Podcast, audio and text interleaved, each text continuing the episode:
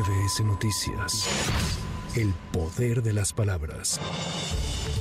La sección instructora de la Cámara de Diputados aprobó con tres votos a favor y una abstención el desafuero del fiscal del Estado de Morelos, Uriel Carmona Gándara, acusado por el delito de ejercicio ilícito del servicio público. Lo anterior fue confirmado por el presidente del órgano jurisdiccional e integrante de Morena, Jaime Humberto Pérez. Tenemos tres votos a favor y una abstención. Así de esa manera quedó. ¿De quién la abstención? Diputado? Ahí yo creo que ahí ustedes van a estar unos minutos más platicando, comentando con los compañeros de la sección instructora. Es mi deber informarles, como se los dije en la mañana y prácticamente ya está en el área hacia la mesa directiva. En sentido positivo, claro, así, así quedó. El... A favor del desafuero. Así es, en ese sentido salió en sentido positivo con tres votos a favor y una abstención. Este miércoles se definirá el futuro de la fiscal general de la Ciudad de México, Ernestina Godoy Ramos, ya que el Congreso local votará su permanencia al frente de la Fiscalía hasta 2028. Godoy Ramos sostuvo que existe la confianza de que los diputados locales la ratifiquen en el cargo por un periodo más, en virtud de lo que ha hecho su equipo en favor de la institución y la ciudadanía. Vamos con mucho orgullo, vamos con mucha satisfacción de todo lo que hemos hecho. Que si hay una evaluación verdadera, un trabajo más allá de lo partidista, que miren el trabajo que hemos hecho como equipo, yo no tengo la menor duda que los, las y los diputados votarán a favor de la continuidad por un periodo más de, de este equipo. En contraste, alcaldes, legisladores, integrantes de la sociedad civil y víctimas anunciaron este martes la presentación de una denuncia colectiva ante la Fiscalía General de la República contra Ernestina Godoy por las omisiones en las que ha incurrido durante su desempeño y los casos de espionaje contra diversos personajes.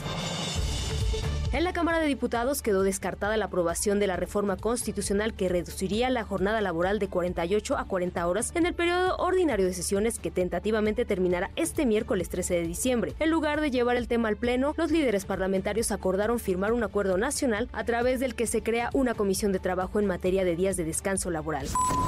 El Instituto Nacional Electoral llevará a cabo en mayo de 2024 el proceso de votación anticipada de personas que se encuentran en prisión preventiva sin sentencia condenatoria. La Comisión del Registro Federal de Electores aprobó los lineamientos para la conformación de esta lista nominal de electores, que definirá a las personas reclusas que podrán votar por la presidencia de la República, así como por las gubernaturas y diputados locales en los comicios de Chiapas y la Ciudad de México.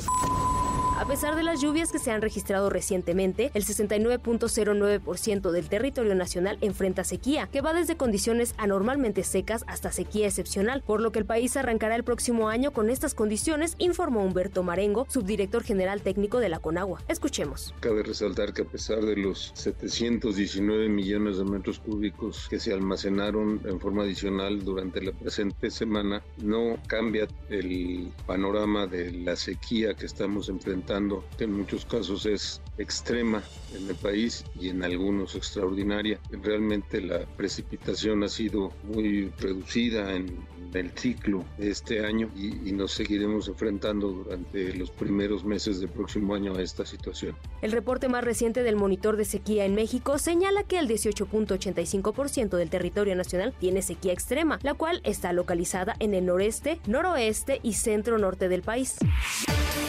El jefe de gobierno capitalino Martí Batres reportó saldo blanco en la Ciudad de México luego de los tres microsismos registrados la mañana de este martes con epicentro en Álvaro Obregón. Por su parte, la secretaria de Gestión Integral de Riesgos y Protección Civil, Miriam Ursúa, aclaró que el hecho de que los microsismos se hayan presentado con diferencia de minutos es normal. Además, explicó el por qué es imposible que se active la alerta sísmica. Escuchemos. Las alertas son justamente para aquellos sismos que son, están a distancia, que vienen del Pacífico, que vienen de Oaxaca, que vienen Guerrero. Pero cuando pasan exactamente en la ciudad, en este punto donde yo estoy, es imposible tener una alerta, salvo la única alerta es el movimiento que tú tienes presente. Y ese movimiento simplemente es como una bajada. Nosotros decimos que es una bajada de ascensor fuerte, ¡pac! se da. No hay, no hay otra posibilidad. El gobierno del presidente de Argentina, Javier Milei, anunció una devaluación del 50% de la moneda de dicho país, con lo que el tipo de cambio pasó de 400 pesos por dólar a 800. Además, otra de las medidas urgentes que se implementarán para estabilizar la economía es la reducción de los subsidios estatales a la energía y el transporte. Para MBS Noticias, Claudia Villanueva. MBS Noticias. El poder de las palabras.